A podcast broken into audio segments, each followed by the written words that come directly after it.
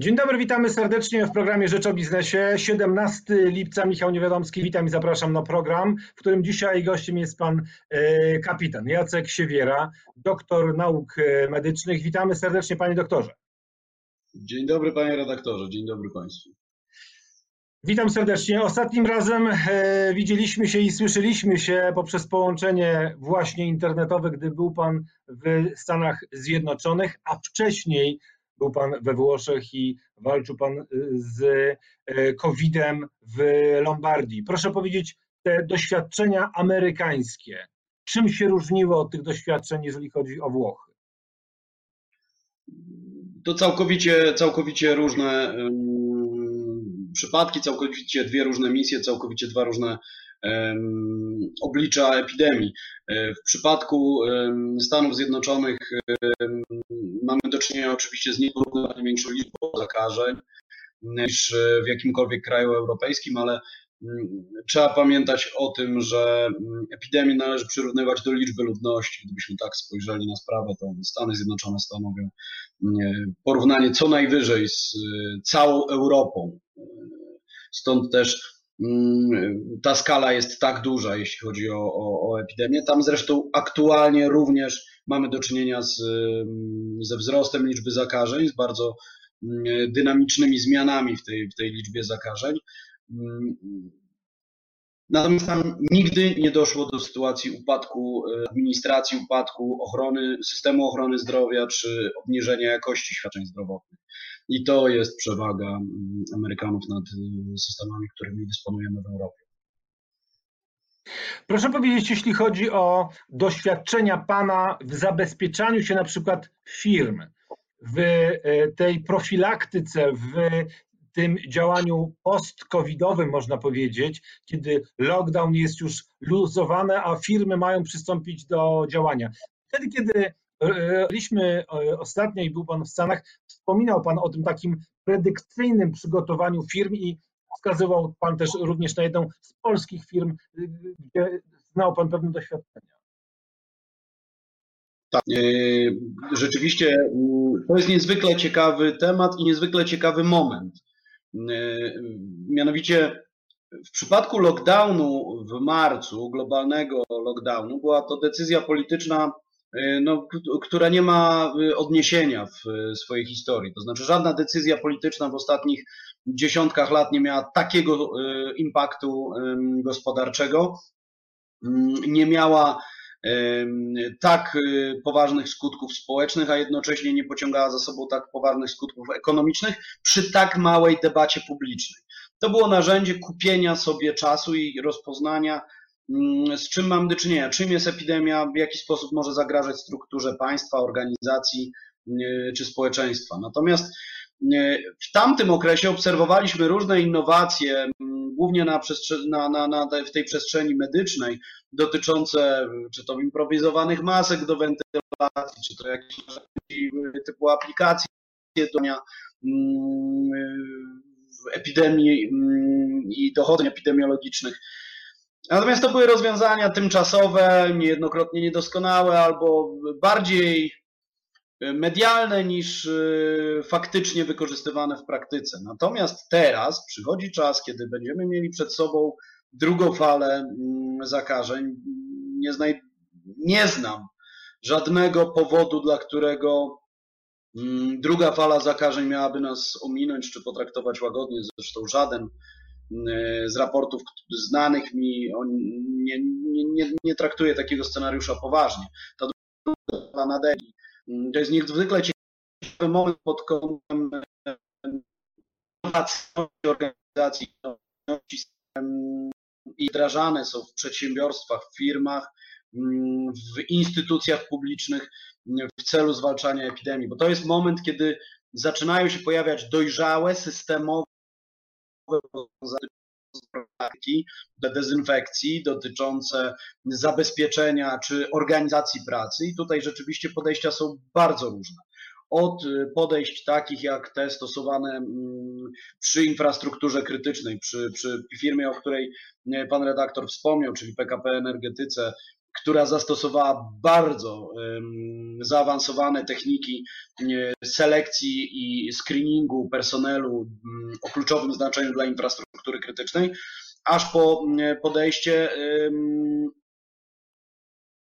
stosowane bardzo powszechnie, e, to znaczy kierowanie pracowników do wykonywania pracy zdalnej, kierowanie do wykonywania pracy z domu. Jest to rozwiązanie bardzo powszechne. Wiele firm, szacuje się, że dzisiaj około 50% organizacji, zwłaszcza tych e, o charakterze e, globalnym, które mają swoje biurowce w Warszawie, w stolicach europejskich, nie wróciło do bieżącej pracy. I szacuje, że wróci dopiero w październiku, albo podejmie decyzję o dalszej pracy zdalnej dopiero w październiku. Te firmy mają czas na przygotowanie odpowiednich systemów dezynfekcji, y, izolacji, systemów organizacji pracy. I tutaj na rynku polskim też pojawiają się bardzo ciekawe rozwiązania, y, bardzo ciekawe firmy doradcze, konsultingowe, produkty doradcze. Firma Antal realizuje tego typu e, projekt, który ma wesprzeć firmy przy użyciu nowych technologii, wiedzy eksperckiej. To bardzo, bardzo taki interesujący okres pod kątem innowacyjności e, wdrażanych rozwiązań. To jest czas liderów, bez wątpienia. Czy te wszystkie działania, o których dzisiaj rozmawiamy, nauczą trochę przedsiębiorstwa działać w sytuacji kryzysowej, bo oczywiście kryzys covidowy to jest jedno, ale kryzysy mogą być też inne. Możemy, obyśmy nigdy nie doświadczyli, ale no, czasami jednak spotkać się z różnymi innymi kryzysami, czy to jest kryzys terrorystyczny, gdzie też firmy musiały się w Stanach nauczyć nagle żyć, czy to były firmy z Nowego Jorku z 2001 roku, czy też e, były to późniejsze różnego rodzaju wydarzenia o charakterze terrorystycznym, gdzie przedsiębiorstwa też musiały się nauczyć jakby pracy w zupełnie nowych realiach. Tak? Izraelczycy są trochę tego nauczeni, bo żyją w stanie permanentnej wojny. Ale no, tych kryzysów możemy mieć e, więcej. Czy to właśnie jest taki, czy to będziemy mieli suszę, czy będziemy mieli powodzie, czy różnego innego rodzaju e, wydarzenia. I zastanawiam się, na ile COVID otwierał w głowach wielu liderów takie myślenie, słuchajcie, musimy naszą firmę trochę przebudować, żeby ona była odporna na wszystkie te zewnętrzne czynniki. To bardzo dobre, dobre pytanie, bardzo dobre spostrzeżenie. Mm. Kryzys pojawia się za każdym razem, gdy dochodzi do przesunięcia wartości kluczowych z punktu widzenia danej organizacji. E, za każdym razem, gdy dochodzi do sytuacji, w której zasoby kluczowe de, dla jej efektywności czy przetrwania przestają być przez nią kontrolowane. Na przykład, jeśli okazuje się, że maski i środki do dezynfekcji stają się kluczowe dla bezpieczeństwa całych zasobów ludzkich firmy, a jednocześnie firma nie kontroluje tych zasobów, mamy do czynienia z kryzysem. I mm, bez względu na to, czy mówimy o suszy, epidemii, zamachach terrorystycznych, burzach, czy, czy, czy, czy, czy jakiejkolwiek innej formie tego typu zdarzeń, y, kryzys jest momentem dla liderów. Organizacje, bez względu na to, czy wojskowe, czy cywilne, czy publiczne, czy prywatne, mogą być zarządzane przez administratywistów, ludzi, którzy są w stanie wykonywać bardzo rzetelnie, skrupulatnie czynności powtarzalne, weryfikowalne, kwantyfikowalne, podlegające rozliczeniu, lub przez liderów, ludzi, którzy mają autorytet, mają zdolność i charyzmę do pociągnięcia za sobą tłumów i mają zdolność wzięcia odpowiedzialności za tych pracowników, za tych ludzi, za których odpowiadają. To mogą być dowódcy, to mogą być e, liderzy mm, przedsiębiorstw. E, to jest fantastyczny czas, który sprawdza postawy liderów. Czy potrafimy wziąć odpowiedzialność za swoich pracowników? Czy potrafimy postawić dobro organizacji, dobro pracowników y, chwilową, y, kwantyfikowalną mm, zwyżkę sprzedaży albo utrzymanie sprzedaży? Czy potrafimy podejmować decyzje ryzykowne w krótkim okresie czasu z dobrym skutkiem? Czy te decyzje są w stanie poprawić również kulturę organizacyjną całego przedsiębiorstwa, czy pozycja lidera, czy zdolność perswazji lidera jest wystarczająca do tego, ażeby wpłynąć na sposób zachowania się całej organizacji. Tych czynników jest tak wiele, mm, że postawy liderów e, zweryfikowane w tym okresie e, będą stanowiły ich etykietę na wiele, wiele lat e, naprzód. I jeszcze na koniec. Obserwował Pan systemy zdrowotne, jeżeli chodzi o Włochy, jeżeli chodzi o Stany Zjednoczone i oczywiście ma Pan bogatą wiedzę, jeżeli chodzi o Polskę. Na ile ten COVID przeobraził e, też te systemy zdrowotne i na ile, jeżeli w ogóle można na takie pytanie odpowiedzieć, przygotowani jesteśmy na ewentualnie drugą falę, bo niektórzy nas uspokajają, spokojnie, druga fala przyjdzie, ale już nie będzie tak źle, jak było za pierwszym razem, bo na pewno nie będzie lockdownu, a po drugie, no nie trzeba będzie zamykać gospodarki, e, z uwagi też na to, że system ochrony zdrowia będzie przygotowany na tę drugą falę, a przy pierwszej fali nie był. Czy to jest prawda? Za każdym razem, gdy pytamy, czy jesteśmy przygotowani, musimy zadać pytanie na co. A my nie wiemy, na co się szykujemy. Nikt nie jest w stanie dzisiaj przewidzieć skali, z jaką będziemy mieli do czynienia w następnym, w nadchodzącym roku. Proszę zwrócić uwagę na mm, pewną e, właściwość. Jedyne informacje, jakie mieliśmy na temat COVID i SARS-CoV-2 pochodziły w marcu z Chin i, i Iranu, które nie są najlepszym źródłem informacji, najbardziej wiarygodnym. Pierwsze realne dane o stopniu zagrożenia mieliśmy z Włoch. W momencie podjęcia bardzo słusznej decyzji o wprowadzeniu lockdownu w bardzo wczesnym etapie, szacuje się, że do Polski zawleczono około 2000 przypadków. One przeszły przez granicę, one były poddane dochodzeniu epidemiologicznemu, one miały ograniczony zasięg kontaktów e, osobistych z osobami mm, w otoczeniu i one były poddawane kwarantannie przez dwa tygodnie, aż do uzyskania najczęściej wyników e, negatywnych, w pewnym zakresie do wyników dodatnich. To byli Włoch, około 12 tysięcy mm, e, ludzi, którzy pojechali tam na ferie na i e, pracownicy powracający z za niemieckiej granicy. Teraz możemy mieć do czynienia z kil, kilkudziesięcioma tysiącami osób zakażonych, bezobjawowych, które nie podlegają nadzorowi, nie są w kwarantannach, są na ulicach, mogą zarażać mm, i nie będzie łatwo je uchwycić. Jeśli wtedy mieliśmy do czynienia z dwoma tysiącami, dziś mamy kilkadziesiąt tysięcy i nie są pod nadzorem, to trudno jest o jakiej skali zagrożenia możemy mówić na dzień. W marcu sprzyjał nam kalendarz. Mieliśmy świadomość tego, że zostały nam dwa miesiące. Stosunkowo wcześniej przyszło, przyszły dni słoneczne, ciepłe.